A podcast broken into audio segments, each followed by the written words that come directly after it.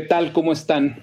Eh, este es un capítulo más de La tribu del pulgar, en donde analizaremos un tema actual, un tema este, eh, de interés eh, que tiene que ver eh, con lo que hemos venido analizando, que son estos padecimientos digitales, ¿no? En esta ocasión, en esta ocasión es acerca de la renuncia psicológica, ¿sí? Y la deserción escolar. Algo que hemos estado observando ocurre en los hogares y ocurre, bajo la observación que hemos hecho nosotros, pues por la domiciliación, ¿no? De, lo decíamos en el programa anterior, la domiciliación del trabajo, la domiciliación de la escuela, la domiciliación del entretenimiento, de las relaciones, hasta de la comida, ¿no? Eh, son fenómenos que se vienen dando y de los cuales, bueno, pues estamos desdoblándolos, ¿no? Cada uno de ellos. Este en particular eh, llama mucho la atención. He estado en contacto con gente que me lo comenta eh, cada vez más y dijimos, vamos a hacer un programa que, que agrupe estos dos eh, fenómenos, y para ello Eh, tenemos a dos especialistas en cada, en cada una de estas materias. Eh, Norma Godínez, eh, quien nos va a hablar de esta renuncia psicológica, lo que se ha denominado como renuncia psicológica. Eh, bueno, pues Norma es egresada de la Universidad Iberoamericana, licenciada en Relaciones Industriales, cuenta con un posgrado en Desarrollo Organizacional por el I T A M y un posgrado en Recursos Humanos en el Instituto Tecnológico de Estudios Superiores también de Monterrey, una certificación de coaching en estilos gerenciales y clima organizacional. Eh, bueno, es emprendedora además y bueno, eh, como mujer de negocios tiene una amplia, una amplia experiencia en crear estrategias que aportan valor agregado a corto, mediano plazo, mediano y largo plazo, perdón, en las organizaciones eh, en las que ha venido desempeñándose como, como tal. Eh, también está aquí con nosotros eh, Miguel Ángel Vértiz Galván, que actualmente es docente investigador de la Universidad eh, Pedagógica Nacional en las líneas eh, de políticas públicas y gestión institucional. Ha sido miembro de diversos comités que tienen que ver con la gestión de, de, de, este, de este ámbito eh, y actualmente, bueno, pues eh, preside eh, un organismo, es director de, de certificación y concursos eh, y coordinador de enseñanza en la, eh, ya nos contará, eh, esta, esta empresa que, que tiene se dedica a la certificación de competencias laborales y lleva por nombre Saber Ser Autónomo. Bienvenidos a los dos, eh, muchísimas gracias por su tiempo y comenzaría eh, por preguntar a Norma, ¿qué es este fenómeno primero que se, está denom- que se ha denominado, ¿no?, como la renuncia silenciosa? Hay una renuncia silenciosa, es un fenómeno que nos eh, atrae, poder- que atrae poderosamente la atención. Eh, incluso un artículo reciente, hace un par de semanas, leía que hemos pasado de la renuncia silenciosa a trabajar de malas. No sé qué opinión te merece, Norma, tú como especialista en este campo. Claro que sí. Pues bueno, muchas gracias por la invitación y este, híjole, creo que todos los que nos dedicamos al capital humano, a los recursos humanos en las organizaciones, hoy tenemos un gran reto en este, en este tema, porque um, mucho se ha hablado de la felicidad en el trabajo, de, de alguna manera, de que si queremos productividad en nuestras empresas tenemos que hacer que nuestros colaboradores se sientan bien. Este, pero el mundo ha cambiado. Después de la pandemia, el mundo cambió. Eh, eh, algo que en México a lo mejor no había mucha credibilidad era el tema del trabajo a distancia. Eh, y lo tuvimos que vivir las organizaciones de un día para otro. De un día para otro nos vimos todos en casa, este, si teníamos internet, no teníamos internet, pues vimos cómo lo hicimos, las organizaciones eh, corrimos para tener laptops, para tener este, sistemas, conectarnos y empezar a trabajar de una manera completamente diferente. Este, sin embargo, pues bueno, la pandemia ya acabó. Eh, hoy el mundo está regresando a algo diferente. Yo no creo que jamás vamos a regresar a lo de antes. Estamos regresando a un ambiente y a un entorno diferente donde todavía no sabemos a qué nos estamos enfrentando. Entonces, ¿qué pasa? Que de repente regresas y muchos de los compañeros eh, eh, no los conoces. Eh, las fiestas de fin de año donde la gente convivía, pues, se suspendieron. Este, a, de alguna manera ese contacto visual, ese contacto personal que tienes cuando vas por un café, cuando platicas en el pasillo, lo perdimos. Este, y entonces las organizaciones tuvimos que empezar a, a, a enfocarnos en el bienestar, no nada más emocional y feliz de las personas en el trabajo, sino el trabajo se convirtió en la casa y la casa se convirtió en trabajo. Y entonces se me se hizo una mezcolanza bien interesante porque eh, antes ah, los colaboradores decían que el origen del estrés estaba en el trabajo eh, y que eh, el origen de no tener calidad de vida es porque tenían eh, largos trayectos para llegar, no había tiempo de, de comer bien, pues porque lo comías en la calle.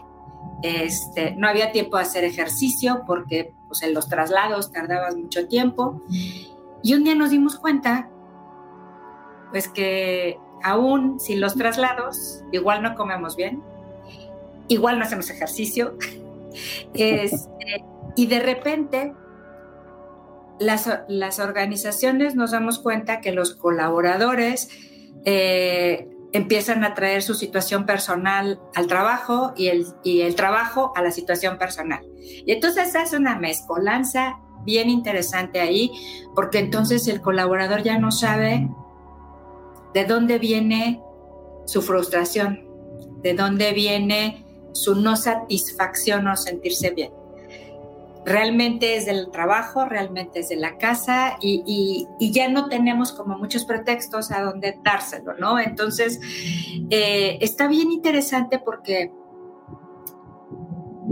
necesitamos trabajar, necesitamos tener un ingreso, sí, bueno. necesitamos ah, de alguna manera, a veces no nos sentimos ah, realizados en lo que estamos haciendo, ah, este, pero pues necesitamos tener un ingreso para vivir, ¿no? Y entonces ahí viene este, este, esta, esta renuncia silenciosa, ¿no? Donde a veces um, no disfrutamos lo que hacemos, no hay una comunicación con nuestros líderes este, respecto a lo que nos gusta o lo que no nos gusta, lo que nos hace sentir bien o no nos hace sentir bien. Um, hay algunas, y luego viene otro tema, las generaciones, ¿no? Hay generaciones que nos enseñaron a, a mantener a, el respeto, aunque no te sientas bien, ¿no? Hablo del baby boomer, de la generación uh-huh. Y, medio hablábamos, pero, pero el jefe era el jefe y te cuadrabas, ¿no? Viene el millennial atrás de nosotros, que nosotros educamos como generación Y, y este, a, digo, pero comercial X, que... Eh, educó a la generación Y, que son los millennials, y pues ya no nos gusta que nos rezonguen, pero nosotros los enseñamos a que rezongaran. Y la generación Z, que es la que está ahorita entrando al ámbito laboral, está más acostumbrada a decir lo que piensa. Entonces ahí empieza una disonancia también de generaciones, donde dependiendo la generación y quién es el líder y con quién interactúa, dicen, no dicen, hablan, no hablan, este, y entonces... Um, El líder a veces no sabe cómo comunicarse con las diferentes generaciones en las diferentes necesidades. Entonces, hoy creo que, el, que, que, que las áreas de recursos humanos, de capital humano, de desarrollo, eh, tenemos que aprender a ver sociológicamente lo que está pasando en nuestros países. ¿Por qué? Porque esa sociología que viene desde la educación de los niños es la fuerza laboral que llega con nosotros. Y no podemos tratar a una persona que está en los veintes, a los treintas, a los cuarentas y a los cincuentas de la misma manera. Y entonces ahí es donde viene uh, el me quedo aquí porque realmente estoy satisfecho o me quedo aquí porque esto es lo que hay. Uh-huh. Y a la primera oportunidad que tenga yo de encontrar lo que creo que quiero, entonces me voy. Uh-huh. La generación eh, X es muy estable. La generación Z son muy instantáneos, ¿no? Quieren todo rápido, quieren todo eh, eh, pues como la comunicación, el internet, todo esto les enseña, les ha dejado ver un mundo que a lo mejor no conocen, nunca han sentido, pero lo han visto y lo quieren sentir. Claro, de hecho, entonces, fíjate, hay una, un grupo de empresas, no sé si estés de acuerdo, estas que surgen con el siglo, ¿no? Estas nue- nuevas empresas, diremos así, ¿no? Que vienen un poco también a introducir otros elementos, ¿no? Otros, otra forma de trabajar, que se habla incluso ya de hasta bonos de bienvenida. Conozco dos personas que han sido contratadas en estos últimos quince días con bonos de bienvenida. Dije, yo jamás había escuchado el bono de bienvenida, por ejemplo. Fíjate que eh, ahí traemos un tema de talento. Uh-huh. Eh, yo que me dedico a, a, a trabajar en una empresa consultora de recursos humanos, el tema del talento está siendo todo, to, está siendo todo un tema. ¿Por qué? Porque la primera pregunta de la gente es, ¿es, ¿es remoto? ¿Es teletrabajo? Sí, sí, este sí me interesa. Si no, muchas gracias, ¿no? Pero hay muchas uh, uh, posiciones que tienen que ser presenciales, ¿no? Este, que no, no, no, no, no tienen la posibilidad de ser remotas. Y entonces nos está costando trabajo a veces a, a, a, en esta última etapa encontrar talento para las organizaciones. Y este está haciendo... O retenerlo un... también, ¿no? O retener el talento. Sí, sí, sí, sí. sí. Eh, y, y, en, y en ese... En esa desesperación de cubrir las posiciones es donde han surgido los famosos bonos de contratación. Pero no te estoy hablando de bonos de contratación porque me quieres atraer de mi actual empresa porque tengo un gran talento. O sea, no. Es bonos de contratación para que quieras venir a trabajar. Eso está bien interesante porque especialmente en las posiciones operativas, ajá, Este, donde esa, ese bono de contratación no era parte de, de la forma de atraer talento, hoy está siendo eh, para ser atractivo eh, a, el llenar una posición en la organización y luego ya dentro de la organización el, el entender las necesidades de las personas para que podamos eh, sentirnos a gusto, ¿no? Y entonces las compensaciones ya no son fijas iguales para todo. Las compensaciones se han vuelto flexibles, donde claro, nosotros tenemos que buscar fiscalmente cuál es la mejor manera para que el colaborador a lo mejor diga, ah, mira, esto sí quiero vales, pero no quiero seguro, este, pero sí estoy dispuesta a pagar, este, no quiero de seguro de gastos médicos, pero sí quiero este, el seguro para mis mascotas, por ejemplo, ¿no? Que, claro, que ese es algo. Algo nuevo también que ha cambiado. Sociología. Habría que hacer esos análisis sociológicos, ¿no? Necesitamos claro. entender a, nuestro, a nuestra fuerza laboral. Claro. Y ese es el gran reto hoy, porque la gente capital humano no volteamos a ver la sociología y no volteamos a ver quizá la educación desde el principio, ¿no? El D E I, la diversidad y la inclusión. Ese es otro punto bien importante donde a veces la gente no se siente feliz en las organizaciones porque filosóficamente la empresa no tiene un, unas políticas de diversidad e inclusión, ajá, de respeto a la ideología, de respeto de alguna manera a, a la forma de pensar de diversos grupos, ¿no? Entonces, claro. ¿qué hemos tenido que hacer las organizaciones? Pues hacer los grupos de inclusión, ¿no? Estos grupos donde le das la oportunidad a la gente, a las mujeres, este, Rainbow, que es la comunidad L G B T, este, a, a, en la compañía hay uno que se llama Black, que es toda la comunidad eh, este, negra eh, que tenemos en todo el mundo, y así, ¿no? Este, eh, diferentes formas de pensar donde...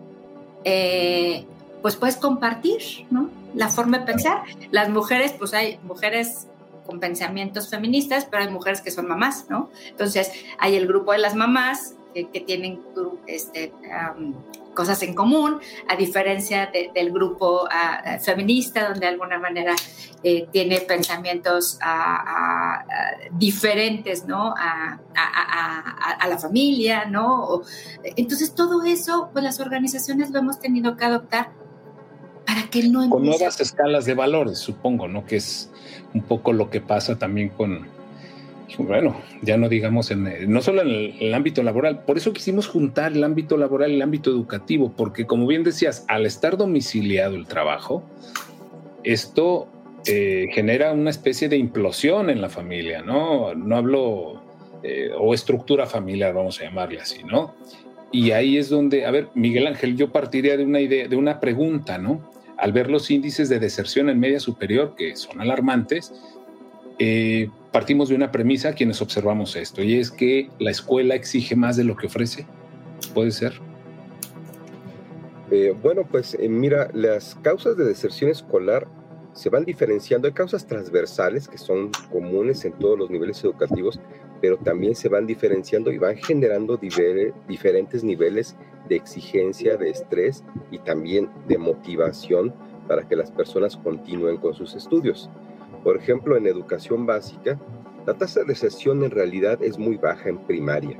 Sube un poco en secundaria. En primaria es de punto cinco. Afortunadamente hemos logrado, porque no siempre ha sido baja, pero hemos logrado una tasa de deserción muy baja. Y bueno, aquí la deserción escolar está más asociada a la responsabilidad de las familias, es decir, al, a la cuestión que todavía existe en México, infortunadamente, que es el trabajo infantil, a cuestiones que tienen que ver con violencia, que tienen que ver con desplazamientos de comunidades. Todo eso va impactando en cuestiones de deserción infantil, pero, perdón, escolar para infantes de educación básica. Pero en educación secundaria sube un poco, todavía no es alarmante, es dos punto ocho.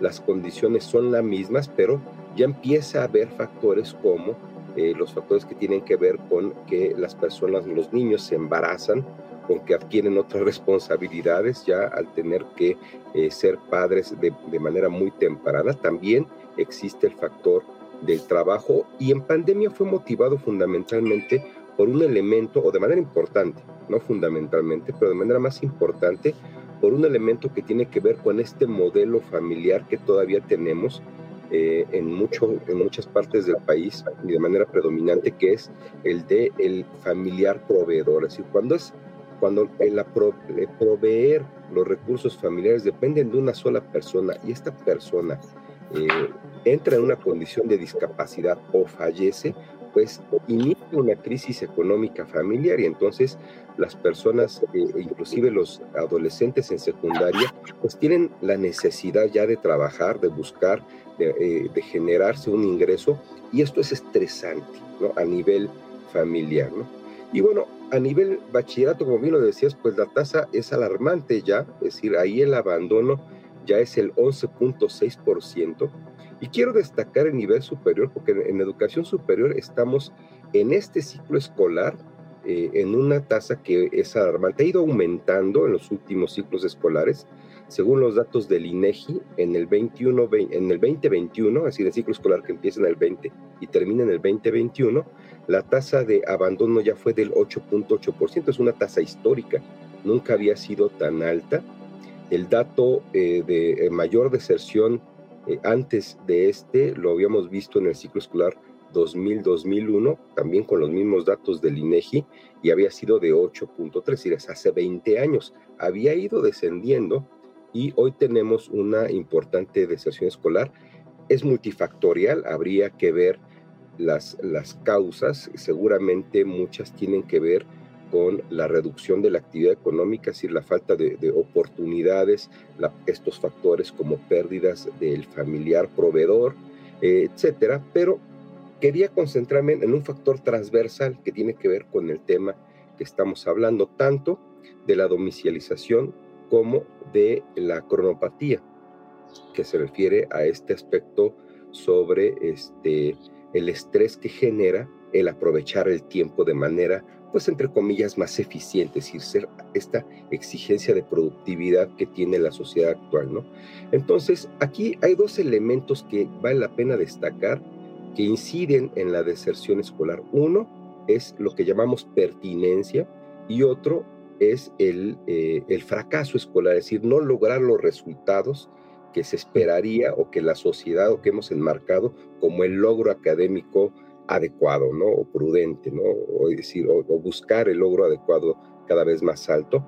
El no lograrlo, pero voy a referir primero a la pertinencia, perdón.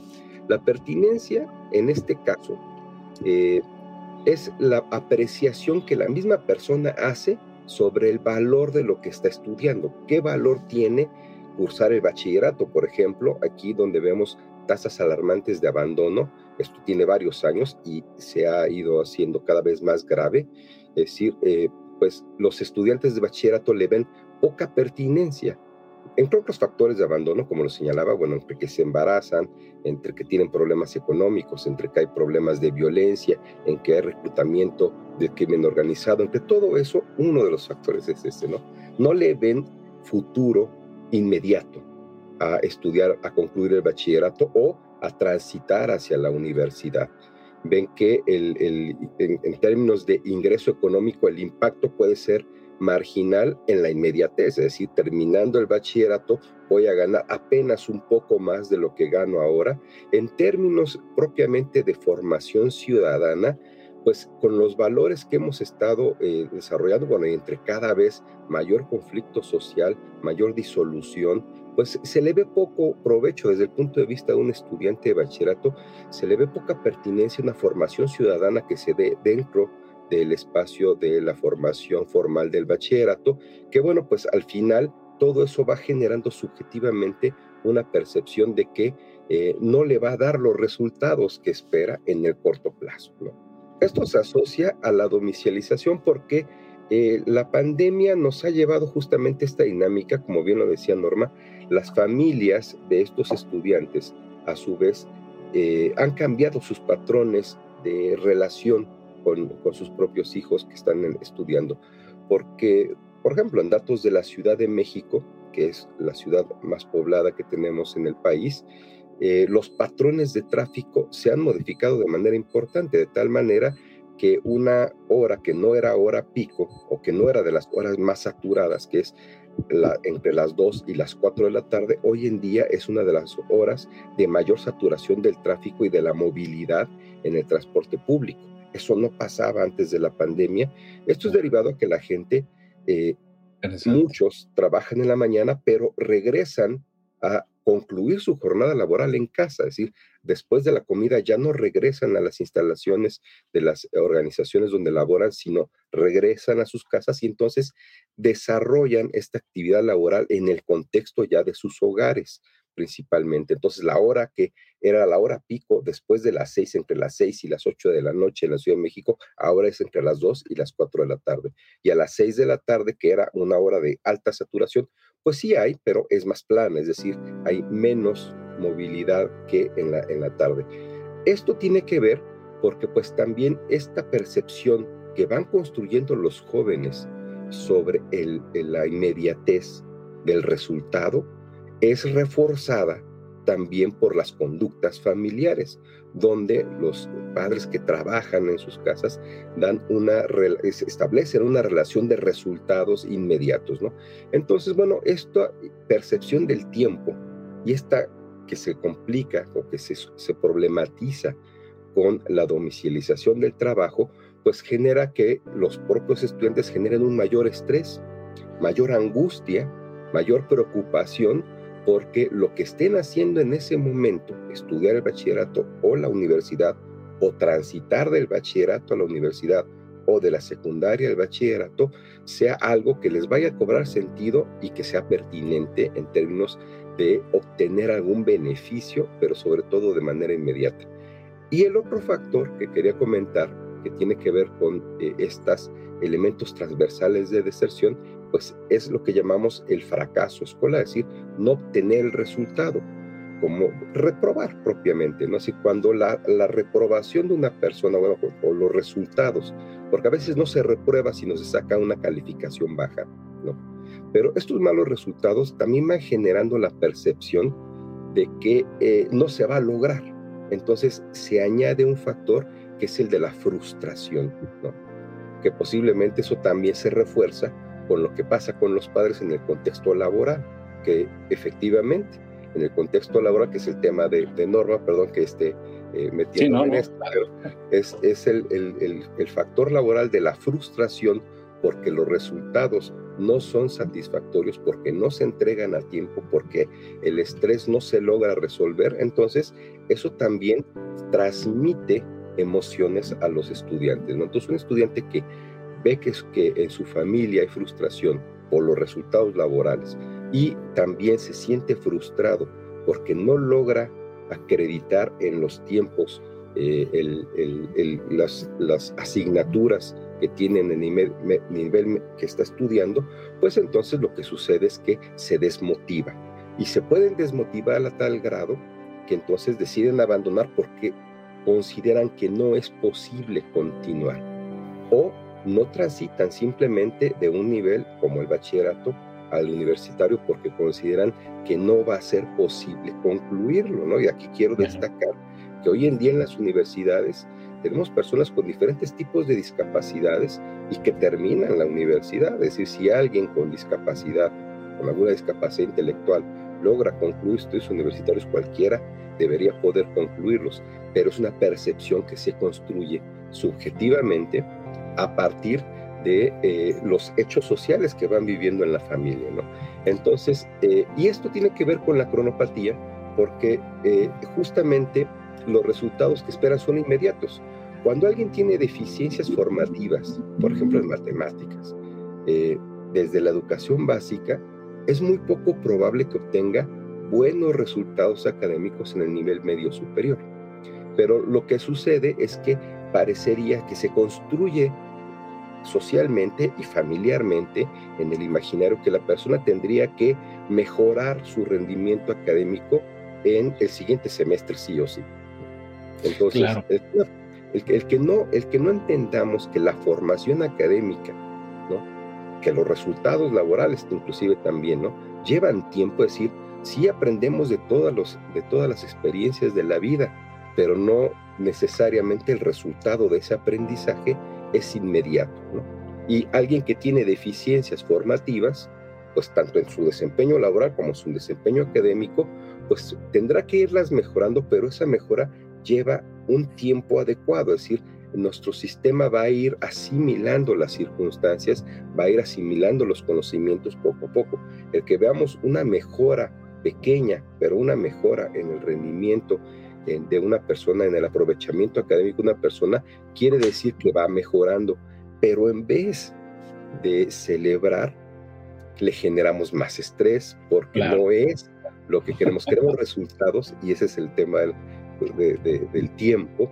Queremos claro. resultados inmediatos, ¿no? Si, si el muchacho no dio buenos resultados eh, en el siguiente semestre, aunque hubiese tenido mala formación académica, entonces le generamos estrés, le generamos presión, termina fracasando nuevamente, bueno, considerando el resultado, en vez de considerarlo bueno, lo sigue considerando un fracaso y por lo tanto genera una desmotivación para continuar, y entonces lo más probable es que ese estudiante abandone en ese momento, en ese nivel educativo, o simplemente no transita el siguiente si logra concluirlo, porque no se va a sentir capaz, competente o con la posibilidad de lograrlo.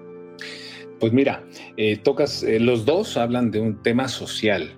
Eh, y, y eso creo que hacia allá apunta, ¿no? Es decir, aquí en la tribu del pulgar hemos analizado incluso el reparto vital, ¿no?, de las ocho horas de trabajo, de descanso y de ocio que no se cumplen, ¿no? Eh, por, precisamente por este fenómeno que decía Norma, ¿no? Ahora, a los dos les preguntaría también en este mismo orden, eh, comenzando por Norma, esto de bajar, bueno, esto necesita un enfoque socio, sociológico, como bien decías, ¿no? Y en este enfoque sociológico habría que considerar que, bueno, los mercadólogos dicen que son seis generaciones las que habitamos hoy el planeta, los antropólogos hablan de cinco, eso tampoco había ocurrido, ¿no? Eh, tampoco sí. había ocurrido, y lo hemos dicho aquí en la tribu, el que ya son más el número de celulares que de habitantes en México. Este dato que das, Miguel Ángel, del, del desplazo a esas horas, nos retrata parte de esta, de esta este, fotografía, ¿no?, de, del impacto de la domiciliación. Y, y en ese sentido, eh, las encuestas más recientes, Normas, hablan de ya trabajar de malas, que hay gente trabajando de malas. Quisiera preguntarte, sí, brevemente, si lo han detectado ustedes. Sí, sí, sí, sí, lo hemos detectado. Y, ¿sabes? Uno de mis líderes decía, Norma, busca gente feliz. Y yo le decía, oye, ¿tienes idea de lo que me estás pidiendo? O sea, la felicidad de los seres humanos no, siempre, no está radicado en un trabajo. La felicidad de los seres humanos es de una vida en general, ¿no? O sea, la vida de las personas no es un trabajo. La vida de las personas tiene muchas aristas, ¿no? Entonces, eh, de alguna manera, uh, creo que, eh, eh, es más, hay veces que desde el entorno familiar la gente no sabe ser feliz. Ajá. Entonces, eh, y ahorita que, que hablaba Miguel Ángel eh, de esto, eh, de, de la deserción y de cómo la frustración no les permite seguir adelante, eso es algo que llega al ámbito laboral, ¿no? O sea, cuando tú lees las encuestas de satisfacción del empleado y ves que dicen, es que mi empresa no me capacita, ¿no? O sea, este, le trasladan la responsabilidad de la capacitación a la empresa. O sea, y tú ves un catálogo lleno de eh, posibilidades de capacitación. Eh, incluso convenios para que saquen la prepa, terminen este, eh, a, a, a través de exámenes eh, y que la empresa paga el examen el impulso. Para, para, poder, para que lo terminen. No lo hacen porque hay un tema de inseguridad personal, uh-huh, donde la línea es muy delgadita, ¿no? Entonces, ahí eh, es donde cuando los niveles de frustración frustración, perdón, le, eh, rebasan a las personas, sí, viven de malas. Viven de malas este, y eso eh, no les permite a ellos mismos ir adelante. Ya dejas el entorno. A ellos mismos como personas desempeñarse en algo de una manera... Aún en a, casa. Aún en casa, porque... Y eso es algo bien padre, como desarrollo organizacional, cuando tú haces eh, un proceso, por ejemplo, de management... Este, y tú ves que un líder, no importa cómo se llama el puesto, que tiene gente a su cargo, mejora sus comportamientos desde el punto de vista escucha, desde el punto de vista uh, conversación, comunicación. Mejora esa competencia, es algo que mejora su vida trescientos sesenta, que mejora no nada más en la chamba, mejora en su casa, con su familia, con los hijos, con la pareja, este, en, en un entorno. Finalmente tenemos que entender que los humanos somos sistémicos, vivimos en un sistema. Y ese sistema, pues de alguna manera es, desde que nos levantamos, somos ciudadanos, somos clientes del transporte, somos trabajadores en la oficina, este, somos eh, papás, proveedores en casa, este... Um, Entonces, bueno, hacemos todo, sacamos al perro y entonces también tenemos ahí eh, una, una responsabilidad, ¿no? De, de no contaminar con las heces del animalito, etcétera, ¿no? O sea, somos seres humanos sistémicos. Y cuando, cuando una persona está de malas, no está de malas en el trabajo, no está de mal, está de malas con la vida. Y entonces ahí, hoy las organizaciones creo que entendemos que lo que tenemos somos seres humanos en un mundo uh, uh, vulnerable, en un mundo muy cambiante, ajá, muy radical, ¿no? Donde tenemos que empezar por ir por los básicos, ir Exacto. a los valores, ir nuevamente a qué es lo que creo, qué es lo que realmente satisface a las personas desde el punto de vista de valores, si realmente cre- queremos apoyar a nuestros colaboradores. Y es algo básico, ¿eh? No es, no es ni siquiera uh, temas de grandes capacitaciones, no, no, no. Este, es realmente un tema de, eh, de entender qué mueve a las personas en la vida, cuál es su motivación todos los días para levantarse, establecer esa conexión personal con las personas para ir hacia adelante. Eso es lo que yo tengo. No, no, no. De hecho, hoy lo podemos decir, Aristóteles eh, no tenía la razón. Hoy la neurociencia nos dice, el ser humano no es un ser racional. Hoy la neurociencia nos dice, es un ser socioemocional, ¿no? Y creo que ahí hay mucho de esto, Miguel Ángel. Hay alumnos de malas. Podemos decir en ese mismo sentido, hay quien estudia de malas, es decir, vamos a por el título y, y a, a costa de lo que sea, o para entregarlo en casa, o eh, no propiamente por la, la autorrealización? Pues sí, sin duda el aspecto emocional es algo que está este, vinculado, ¿no?, necesariamente a las decisiones y las conductas que tenemos los seres humanos, ¿no? Y pues efectivamente es uno de los factores, es el factor, el factor que en términos de, de que influye en nuestras decisiones, a nuestro estado emocional, las emociones que vamos administrando van, van generando nuestras decisiones en la vida o van produciendo decisiones en la vida. En esa medida también se produce la deserción, aunque bueno, quiero eh, insistir en que es un problema multifactorial, es decir, este, pero bueno, vemos, en, en, en, tenemos un programa en Saber Ser Autónomo, en el YouTube de Saber Ser Autónomo, que todos pueden consultar, que es la mesa de política educativa, y hemos tratado muchos temas, incluyendo estos temas de manera más particular, y quisiera entonces, para atender el tema que estamos eh, discutiendo, platicando hoy, pues en, eh, referirme a, la, a las emociones, pero desde el punto de vista de la sociología de las emociones. Desde el punto de vista de la sociología de las emociones, los procesos que nos estructuran, la escuela, el trabajo, este, la escuela por el currículum, por los horarios, por las, las didácticas que nos plantean los procesos educativos, pues todo eso nos estructura, y esta estructuración va acompañada de ciertas predisposiciones emocionales. Hay emociones y nos educamos así.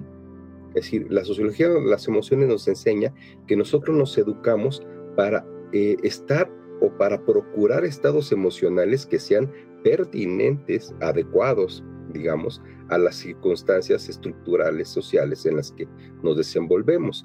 Entonces, por ejemplo, pues en, en, en un entorno escolar, un estudiante en teoría estaría eh, educado emocionalmente por la sociedad para que esté de buenas, ¿no? Es decir, uno tiene que ir a la escuela de buenas, así nos han educado, ¿no? Igualmente en el trabajo, uno tiene que ir al trabajo de buenas, sonreír, este, ser amable, ¿no? Esas son las, las, las emociones que estructuralmente este, nos han enseñado. Hay que estar enojado en otros, en otros lugares, nos podemos manifestar nuestras molestias en otros espacios, pero no en el momento del aprendizaje, en el momento que estamos interactuando en el aula. Esas son las, las circunstancias. ¿Qué pasa entonces cuando un estudiante está molesto por lo que está haciendo? Que es muy difícil manifestarlo, ¿no?